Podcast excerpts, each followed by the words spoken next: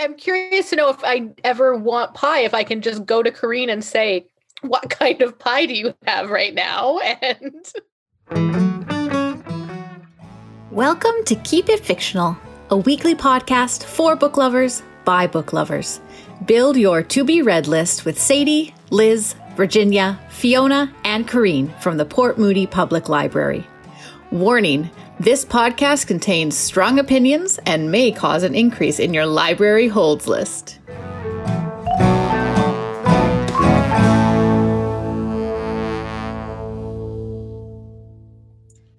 Hello, everybody, and welcome back to Keep It Fictional, a show for book lovers by book lovers presented by the Port Moody Public Library.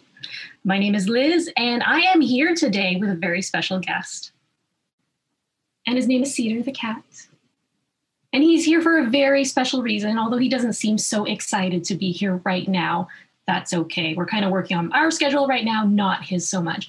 But he is here because today we are going to talk about some characters in books and some book titles that is kind of near and dear to my heart. Now, I'm an animal lover, and they just brings so much joy into my life, so much joy and wonder. So, whether you have a pet, or you enjoy watching animal videos, looking at animal photos, I'm sure you can relate to that.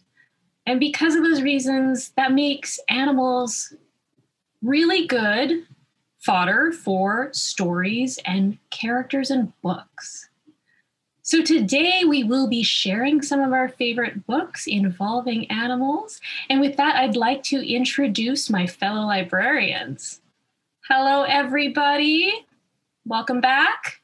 Now we've got Corrine, Fiona, Virginia, and Sadie with us today. Now, I think it's fair to say that everybody here is an animal lover. Would that be correct? Seeing some nods not all animals. Not all animals. All right. we, will, say for today's purposes that everybody here is an animal lover.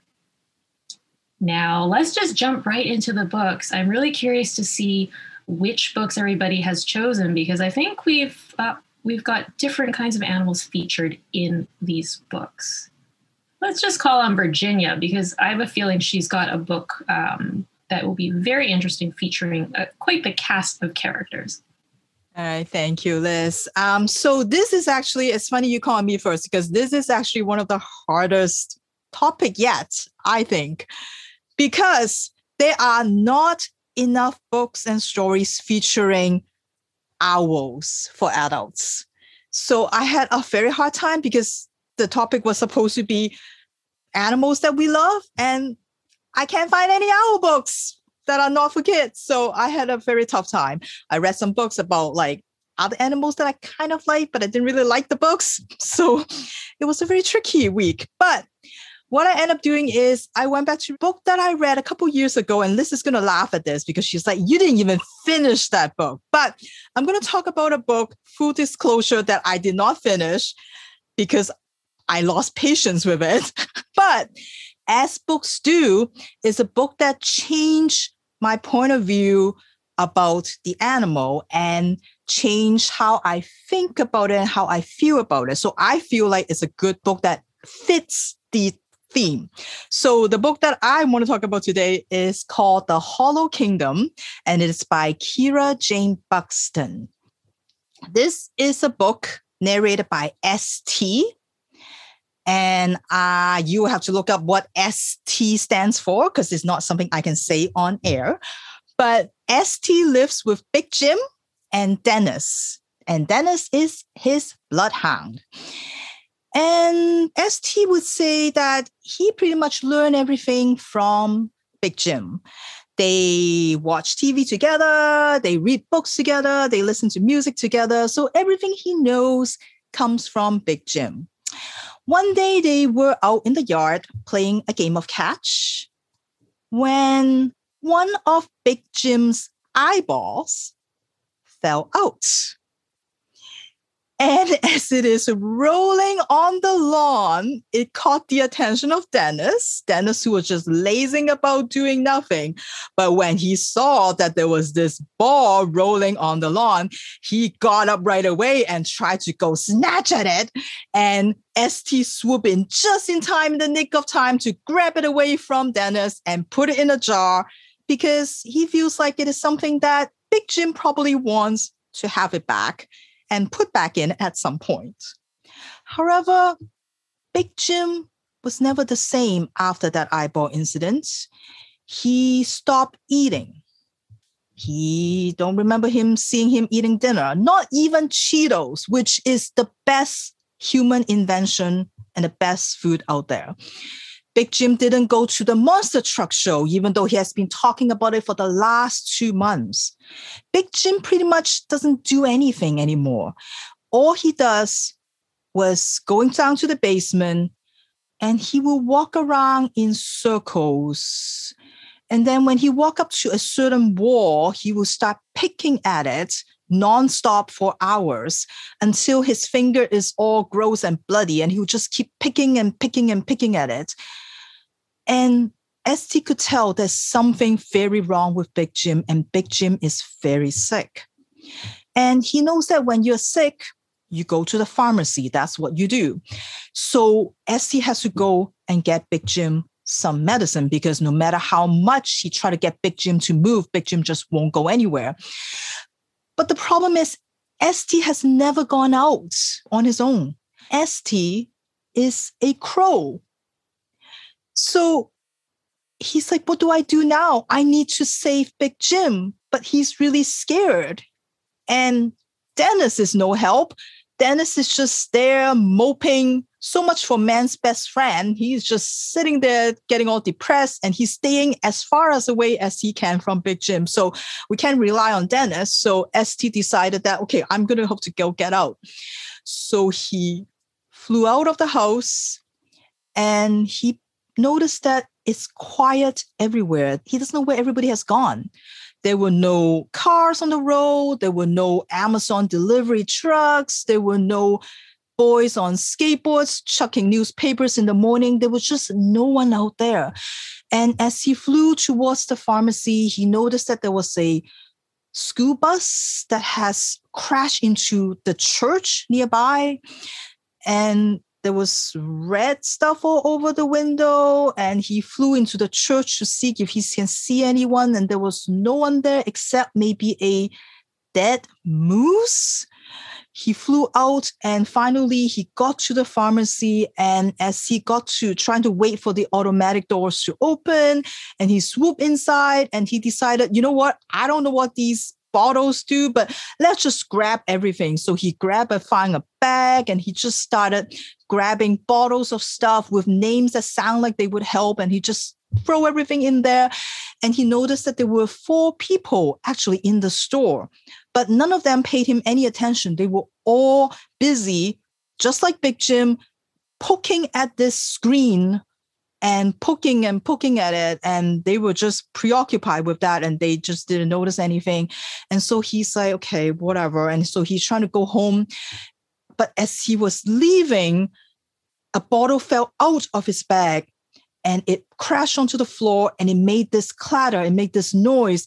And suddenly all those humans that were super lethargic just a second ago they all their head just snap up and they stare at st and they make out a scream and they started chasing him. And meanwhile, ST is trying to get out of there, waiting for the doors to open to activate it. And the humans were all upon him and they were all chasing after him. And he flew out finally. And then as he was flying back home, he saw there is Nagava. Nagava is like Big Jim's neighbor. He's like, oh, she'll know what to do. She'll know how to help Big Jim. But as he flew by and he was just about to go down and ask her what to do, he noticed that Nagava was eating Triscuit. And let me tell you, Triscuit is not a brand of crackers.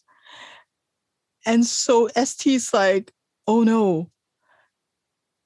She recognized that Nagava has the same look, the same drool on his on her mouth, the same bloodshot eyes, just like Big Jim, and give everybody is sick like Big Jim, and give Agatha is eating Triscuit, then Dennis is in danger. So he quickly went back home and and just try to, have, to get Dennis out of there because he she doesn't know what Big Jim is going to do. And as he was doing thinking, he's like, you know what? I, I guess I'm it. I, I have to find a cure for Big Jim. I don't know what happened to all the humans, but something has happened to them and they're all sick, and I need to do something. IST is going to have to save the world. This is a story that completely changed my view about crows. I wouldn't say I was scared of them before, but definitely as I walk by them, I was a little uncomfortable, probably usually. But now, because reading this book, and that's what books do, right? They create empathy, they make you understand, they change how you think about things. So, and I walk by crows now, I realize that I'm no longer really scared of them. In fact, sometimes I walk by and I will like say things to them, I realize.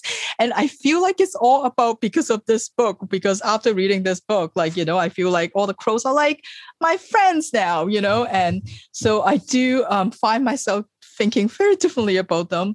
And ST, I think this book has some of the best anthropomorphic characters there are you will meet ST, you make meet Dennis, but there's also other things, cats included. Um, and they all have such great personality. ST is sarcastic. He is a know-it-all, you know, like he is, um, he's a foul mouth, you know, he's just like pretty hilarious. And of course, as he is commenting on sort of the world and you know like he's got like really spot on commentary about human behavior and our flaws and and our human condition. Like he was just really really good at pointing those things out. Um and so if you like animals if you're looking for a book about the zombie apocalypse, if you haven't noticed already, zombie apocalypse from the point of view of animals, please do check out uh, The Hollow Kingdom by Kira Jane Buxton. Virginia, I love that you chose that book. There's such a, a cast of characters, um, despite it being in sort of like a pandemic zombie apocalyptic world. I think it's so great.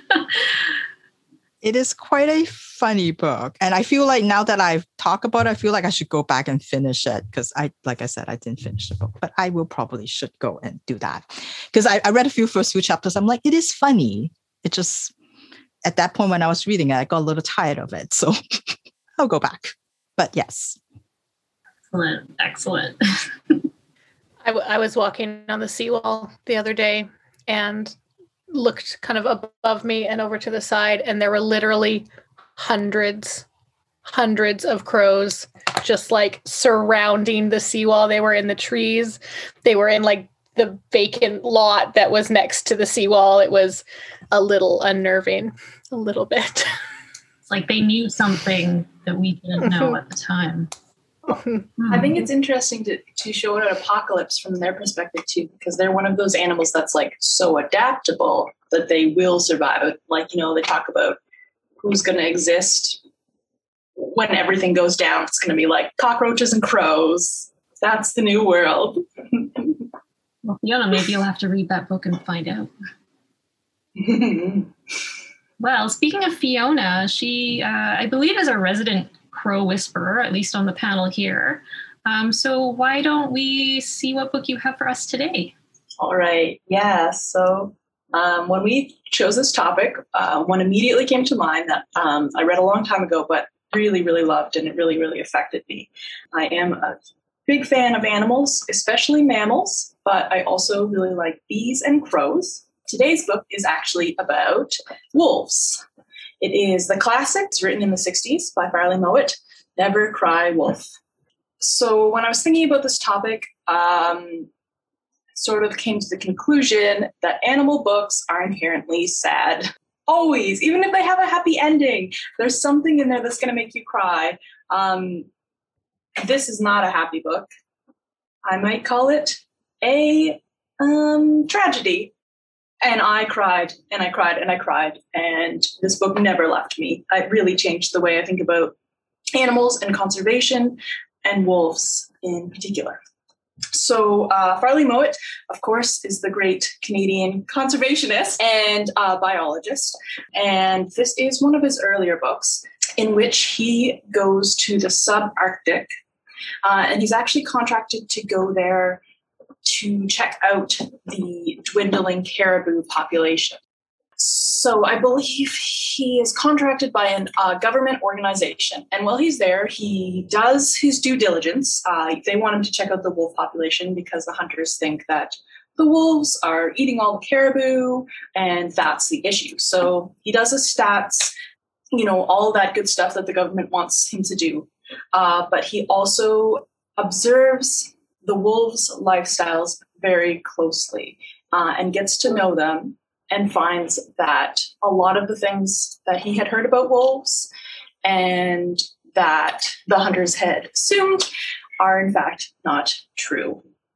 You know, he's told that they relentlessly hunt the caribou, and he finds that primarily these wolves are living off of mice, uh, and they actually only occasionally make big kills, and they usually do it in they they uh, take off the weak and um, the young, which actually helps um, create a healthy population in the caribou. So it's the big irony of the book is basically the way that the wolves are being used as a scapegoat uh, for the hunters who say the wolves take too much, they're horrible creatures, and like they're like literally just talking about themselves. And the issue is overhunting and uh, governments endorsing um, this wolf call as a way to control to to increase uh, prey populations uh, when the wolves are really already you know like a healthy part of this ecosystem so it was it a beautiful book. Uh, i love the way he writes. It's all it's um, nonfiction sort of you know very biographical. Uh, he does change some of the events uh, to be a better narrative. And i really love that sort of structure. True events, um, but that still follow, you know, like an easy narrative. Yeah, it just really, you know, now whenever there's a bad wolf, like even in fairy tales and things like that, like I just get really upset with this. We have this idea that wolves are, um, you know, an animal that kills people, uh, when like that's really not true at all. Um, like much in the way of sharks, where you know, we just have this really, really overblown idea of what a danger these animals are to people. Um, and I think like it really changed my comfort in the being out in the wilderness. You know, I think, you know, here in BC, we do have grizzly bears, which are the one you never, ever, ever want to see. But essentially, if you come across a wolf um, in normal circumstances and you're out in the wild, you are not going to die. Like, you don't have to worry about that. Um, so I found that very comforting. And yes, just developing this empathy for these animals who have these beautiful families and social relationships that we just come in and destroy. And the end of the book is so sad, um, but very impactful and um, changed the way a lot of people see wolves and sort of, I think, paved the way for a lot of conservationists um, in the present. So if you've never picked up Farley Mowat before, do it. I actually I shouldn't. Um, you know, I like I said, this really impacted me, and I've tried to read some of his other books. They're just so sad um, and so heavy that I haven't been able to do it yet. And I feel like I'm at the point where I'm like ready for another, another like full life changing book about animals. So maybe I'll try one of his others and actually uh, finish it without it destroying me. thank you, Fiona. Definitely um, can, count on you for a great CanCon classic, uh, classic author, classic title.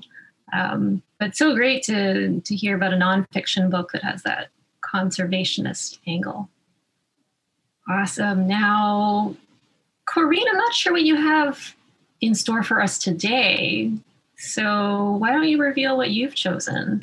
Sure. I chose a title that is 100% way less depressing than the last two because those were bummers just hearing about them. Um, I'm not a big animal reader book because they always make me cry. Um, just reading like the back of the books usually makes me like weepy and misty. So I tend to avoid, like, do a hard swerve away from animal books. I think the one and only Ivan almost killed me because I was crying so hard I couldn't breathe. I was like having trouble processing oxygen. So I don't do a lot of animal stuff. So mine is kind of what I would call animal adjacent. There are animals there, I promise. And this book is about Prudence Burns, who every time she goes to the farmer's market in New York, she wants more. She wants her own baskets of beautifully glistening heirloom tomatoes with their own special fancy names and their varietals. And she wants a beautiful shelf of Swiss chard, all of her own. She can picture herself like going back to the land, being organic, maybe wearing some like vintage looking overalls and like an antique looking hoe. She can picture it all. Unfortunately, she cannot have her own farm because she lives in a tiny little apartment in New York. But that all changes when poor, poor, strange Uncle Harold has died and has left her his farm on Vancouver Island called Woefield. Prudence is thrilled. She's going to transform this farm into an all organic little hobby farm with like adorable little roosters and cute little sheep. And it's just going to be like a little slice of organic paradise for her. However, when she gets to the island in her designer chic clothing, um, she realized that she has inherited more of what we could call a dilapidated barn and a field full of rocks, and also her uncle's old foreman named Earl, who's kind of a creepy old guy who plays the banjo in the back all day. Um, and not only that, she has uh, Seth, the local loser, who is still getting over something bad happened in high school, as well as a creepy little 11 year old child who keeps bringing chickens to the farm. Somehow, this Pollyanna is going to turn this all around and create the hobby farm of her dreams in the Woefield Poultry Collective by Susan Juby. This is a fantastic fish out of water story. It is funny, sarcastic. It kind of takes everything that you think about rural life and the country and farms. Because I feel like we've all at one point had that fantasy of, oh, I'll just open a little farm and like grow leeks and it will be beautiful. And every morning I'll wake up to the sound of crows and oh, it'll just be beautiful and then like the reality that you actually have to like do physical labor kicks in. And so this is kind of a little take on that idea that we all had. It is fish out of water tongue in cheek. Um, it is actually perfect for fans of Schitt's Creek. Uh, if you enjoy that television show it is a wonderful upbeat read with animals. There is a half-shorn rogue sheep that's wandering around that they are trying to catch. So animal and there are many chickens feel like that title keeps popping up. Um, you've become a real proponent for. I have to say, my farm fantasy usually ends at the point where I realize I can't grow things. And every living plant that comes into my house dies a very, very sad, sad death. Mm-hmm. Mine is the waking up early thing where I'm like, oh, it'd be so nice. I could go and feed the chickens. And I was like, wait, but they need to be fed like in the morning. I'm deeply, deeply afraid of chickens. Uh, that is my number one fear. and it kind of ruins my farm dreams. Might just be like a um, an alpaca farm, I'm kind of thinking. Interesting. Interesting. I feel like maybe that should have been our existential question. If you if you had a farm, what kind of farm would it be? What kind Ooh. of or what animal are you most afraid of? Canadian geese, 100%. I have been hissed at by those things. it can be vicious, definitely. Mm-hmm. They're so close to dinosaurs, you can see the dinosaur still in them. That and the smell.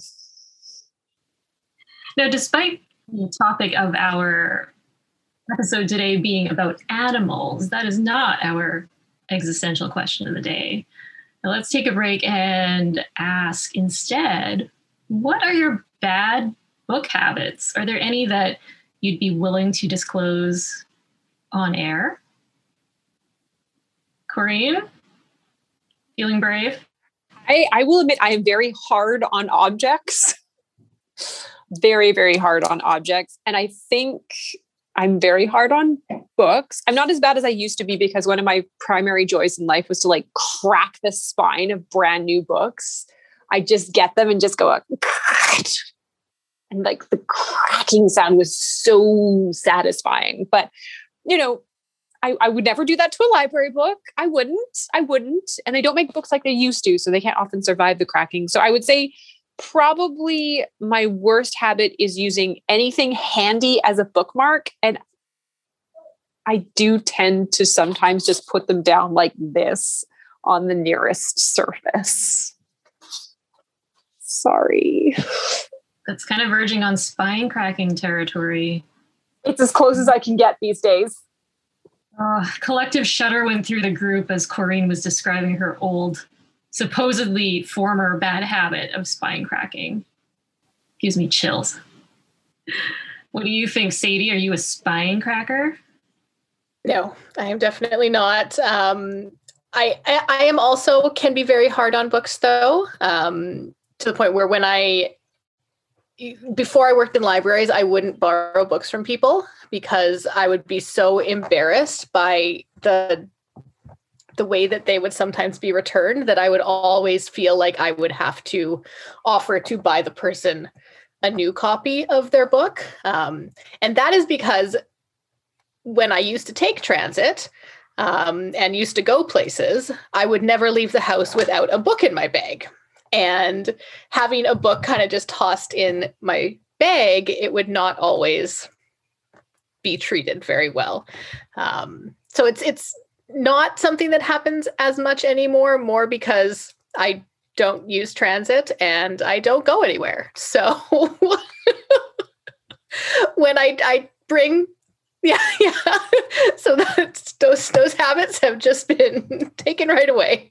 Um, and again, same with Creed. I would never do this to library books. When I take out library books, I am very careful with them. Um, but yes, whenever like my own personal books, uh, they can be a bit ratty because they would just kind of be tossed into bags and brought out on buses and trains and things like that. Um, another bad habit, I don't know if this necessarily counts, but I have a tendency to, and I think we've talked about this before, the books that I own are usually not beginnings of series. They are often second or third or further on in the series books and i know this is difficult for some people um, so that you could see that as a bad habit as well that i because i will usually and again we've talked about this and i think virginia understands this i feel like she was in my corner for this um, i will usually take the first book out from the library and then decide that i like it and then ask for the second or the third or buy the second or the third and so i will yeah i'm sorry Corrine. i cannot even i cannot even I know. I know. I know. All of our secrets coming out on air today. I have a laundry list. I think I might just like use this as a chance to get it all off my confess, chest. Confess, confess, confess. okay. Yeah, definitely like just throwing things in a bag and carrying them around. Um, uh, not preparing properly for the rain when I have books. Um, eating while I read my books. um, oh, I had a couple more. There was more. It was more. I might just have to like you know pipe back in when I think of the other Do ones. you dog ear pages, Fiona? I never dog ear. No, that really bothers me. That's Mm. that's the line. Do you write in them? I no, I would never write in a book. Hmm. Um, oh, not not finishing books. Just like starting them, putting them on my Goodreads, and then leaving them forever. I have to take it off my Goodreads. If it's been on there for so long, I can't stand to have like the unfinished book sitting there. It's the com- completionist part of me where I like I need to. it really bothers me though. Like I don't know whether to mark it as like just like take it off, but then you don't know how much you have read in case you ever try to go back to it. But you can say that you did read it. Like that would be wrong. Have you ever gone back, Fiona? Have you ever gone I mean, back? probably like once, and that justifies it. wow, that that was some list, and yet it seems like you have more that is on the tip of your tongue. How about you, Liz? um, gosh, so many bad habits. Um, I usually get greedy. So I'll see a lot of things that I want to borrow and think, well, at this very moment, I want to read all 5, 10, 15 of these books. Or they all came in on hold for me, but I'm not going to pick and choose. I'm going to take them home because I'm a very mood based reader. So we'll just see whichever one strikes my fancy. And then they all kind of sit there. Um, and also, this is a public apology to anybody who's ever bought me a book, who's ever given me a book. Um, thank you so much. I'm sorry I haven't read them yet and that they're on display lovingly on my bookshelves. There's just something about owning the book and then going, it's there for me whenever I need it. Um, and then just letting it sit there like an, a decorative object. Um, but I do truly appreciate it. I will one day read those books. It's just those big stacks of books that I take home because I'm greedy.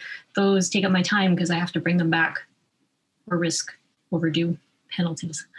So that's, yeah, those are the ones that I care to admit to online. Those were both ones I was thinking of. And also that I um I'm bad about returning things on time lately. And if someone lends me something, sometimes I'll never get it back because I'm so embarrassed that I never read it.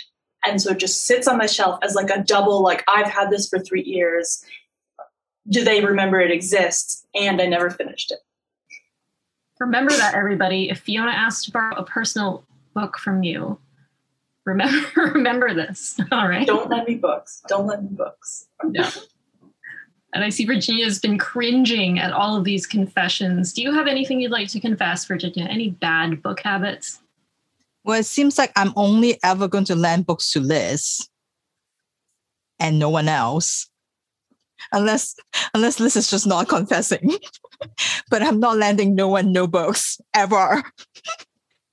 They'll just sit on her bookshelf and never get read. Which is fine, right? Because it, it won't, yeah. Which is but then fine. I'll return them.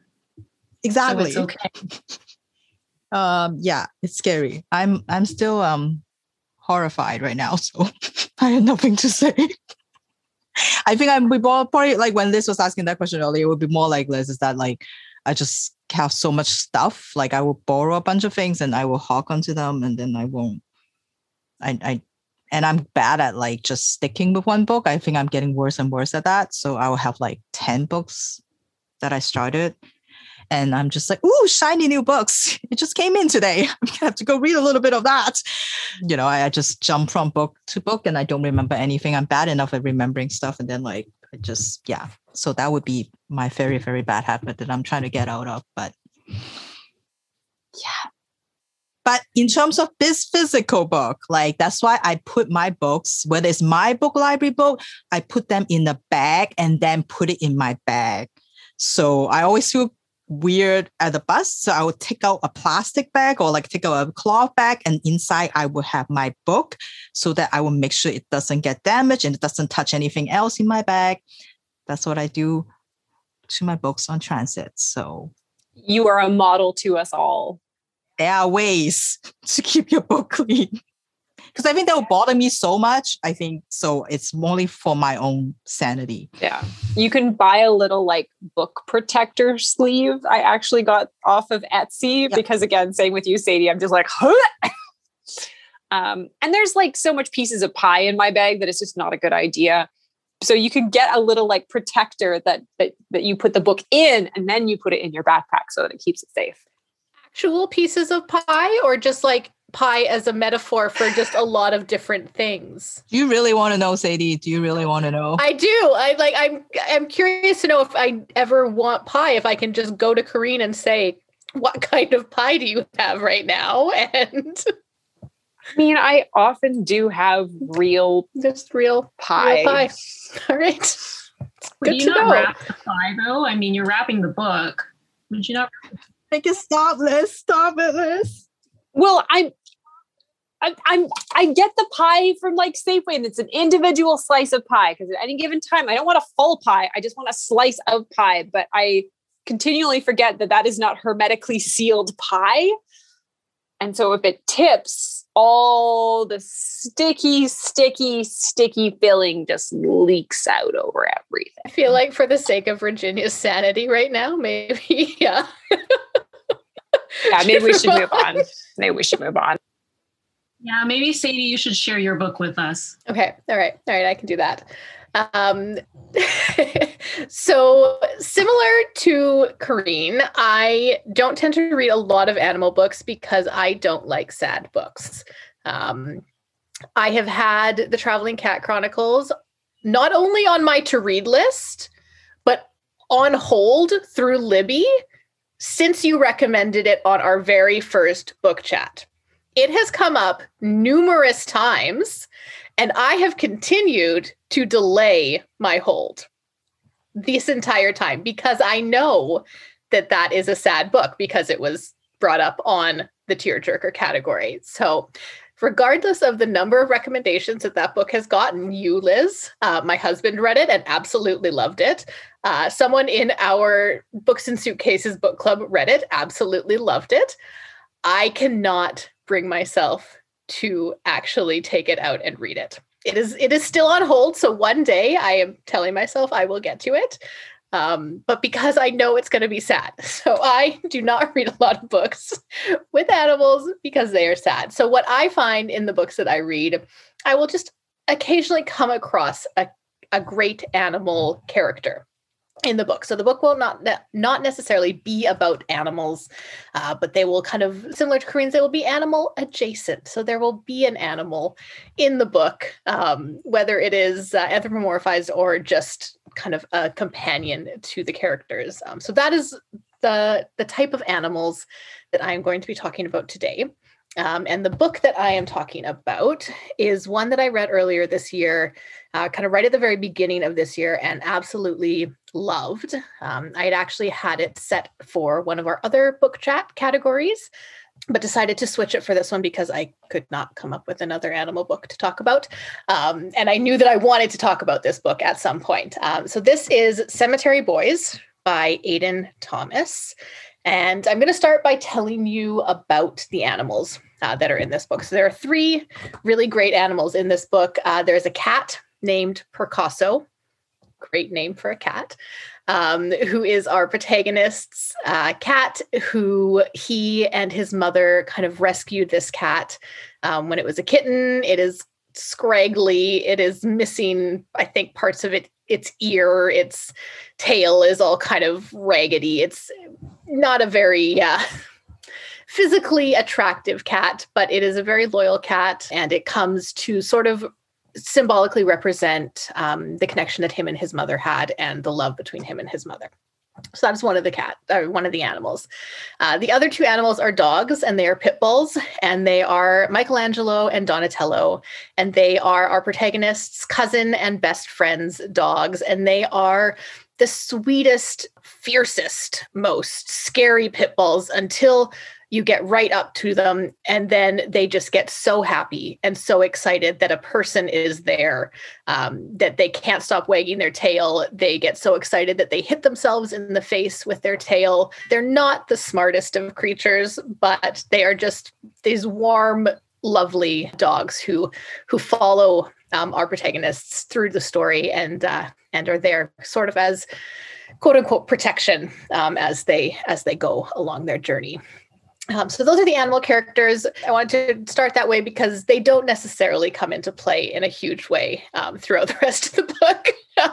um, but they are lovely additions to the book. Um, they're just kind of nice, good, good for a good for a smile and good for a laugh, kind of as you're reading through. So the book Cemetery Boys revolves around Yadriel, and Yadriel is part of a uh, community of Latinx um, Bruja and Brujo who live in LA, and uh, they are a community of for lack of a better term, kind of the equivalent of witches in a lot of different cultures, um, many Spanish speaking cultures, um, Latin cultures. Um, and so this is kind of his, the community that he belongs to. And he struggles in this community, uh, which is very set in its ways, especially when it comes to gender. And the Brujo, when they reach a certain age, they are given usually a dagger, and they're they're taken through a ceremony where they get their Brujo powers. And the Bruja, same thing. When they reach a certain age, they are given healing powers, and um, they are taken through a ceremony so that they get their full powers as well. Now, this is really difficult for Yadriel because Yadriel is trans, and while his family recognizes him as female, he knows that he is male. And his family is not letting him do the ceremony to become a Brujo and to get his dagger and to, to get his full powers. So he decides, with the help of his cousin, that he is going to do the ceremony anyways. He knows that the goddess who kind of oversees this tradition and this religion she sees him as a man. And so he knows that through that, she is going to give him the powers and the abilities that he should have as, as, a, as a male. And so they do this ceremony and it works. And so he gets a dagger that his cousin has made him and he gets these powers. And on the same night, all of the Brujx have a connection where if one of them dies, they feel it and they feel it in a very physical, in a very visceral way. So after the ceremony, they all feel the passing of Yadriel's cousin. They go out to try and find the body, but nobody can. So Yadril has an idea with his newfound powers. He's like, I am going to summon my cousin's ghost. I'm going to summon his ghost and find out what happened. And we'll figure out exactly where his body is and we'll figure out what is going on but things don't exactly go the way that he wants them to. Uh, he does summon a ghost. He is successful in that, um, but he instead summons the ghost of Julian Diaz, who is a young man who goes to the same school as Yadriel. They don't really know each other, and they don't really know what happened to him, how he died, why exactly his spirit came when uh, tried to summon his cousin. Uh, so the story continues with Yadriel, Julian, and uh, cousin Maritza trying to figure out what exactly happened to Julian, as well as what happened uh, to their cousin, and what kind of is going on in the bigger picture. Um, so it is a a wonderful story. Uh, you have kind of the relationship between Yadriel and his cousin. You have the growing relationship between Yadriel and Julian. Uh, you have the family relationship, as well as kind of humor that goes along with the whole thing. So yeah, I would uh, definitely recommend it. It's it's quirky, it's magical, it's fantasy. It's also very uh, set in the real world, and so that is Cemetery Boys by Aiden Thomas. Thank you, Sadie. Great pick. Very great. And it has animals in it. And it has animals. Not at not at the forefront, but they're there. They are there. it's like the icing on the cake, I guess. So. exactly. yeah. Yeah. All right, thank you for that. And well, we have one more book for you today, and that is my pick for today. And it is called The Constant Rabbit, and it is by Jasper Fforde. Um, this is not, I wouldn't say this is a tearjerker book. As Sadie mentioned, Traveling Cat Chronicles, amazing tearjerker. So I do agree that for, I think, certain types of animals, I think, some of those stories can hit really hard. Um, but today's book, Constant Rabbit, is a little bit different. Now, it takes place in Much Hemlock, which is a small town in England and is set in the year 2022. In this world, there are 1.2 million rabbits that are human sized, and they are living in the UK. They are the result of what is called in short form the event. And it was a spontaneous anthropomorphizing. Say that 10 times fast. So let's just refer to it as the event. So when the event occurred, these rabbits, whether they were in a field somewhere or in somebody's house as a pet or in a laboratory, all suddenly became human sized. They are able to walk on their hind legs. They can speak English as well as Rabbity, which is apparently an incredibly difficult language to master and so difficult that no human is really able to master the language. Let's be real here. They can do pretty much anything a human can do. They can drive cars, they can work, they can live in homes, they can garden, they can do all the things that humans can do. They even wear clothes. Now, when the event occurred, it was such a miraculous thing. And the humans were in wonder of this. And they thought, this is fantastic. This is amazing. I can't believe this has happened. However, despite the initial positive reception, rabbits have had uh, anti rabbit sentiment against them. And it, it's gotten to the point where there is now a ruling political party called UKARP, the UK Anti Rabbit Party. So you can kind of think of them as an extremist right wing political group that is seeking to take away the rights of rabbits. So much as there's human rights, there's also rabbit rights. So over time, they've taken away rabbits' rights to attend post secondary education, um, have taken away the rights of many rabbits to live in human cities. And they, in fact, uh, most of them have been segregated to warrens, which are kind of akin to reserves. So the rabbits have had a very difficult time of things, despite being a very peaceable, agreeable species. The protagonist of our story is Peter Knox. He's a human man and he lives with his adult daughter, Pippa. Now, he just goes about his business. He's not anti rabbit by any means, but he kind of keeps his views to himself because that would cause trouble not only with his neighbors, some of whom are staunchly anti rabbit, but also with his employer. Now, he works as a spotter for RABCOT, or the Rabbit Compliance Task Force, and he has sort of a gift of sight in a way. Now, most humans can't differentiate one rabbit to the other. They just can't do it. They all look the same. Well, Peter's one of those people who actually can tell that different rabbits do have their own unique features and thus he is a spotter who's tasked to either identify suspects or to pick them out, out of photographic lineups. So one day, Peter runs into uh, an old friend of his. Uh, this is somebody that he went to college with. They took classes, they hung out together, they went to the movies, and he really, really enjoyed her company. This individual is Constance Rabbit.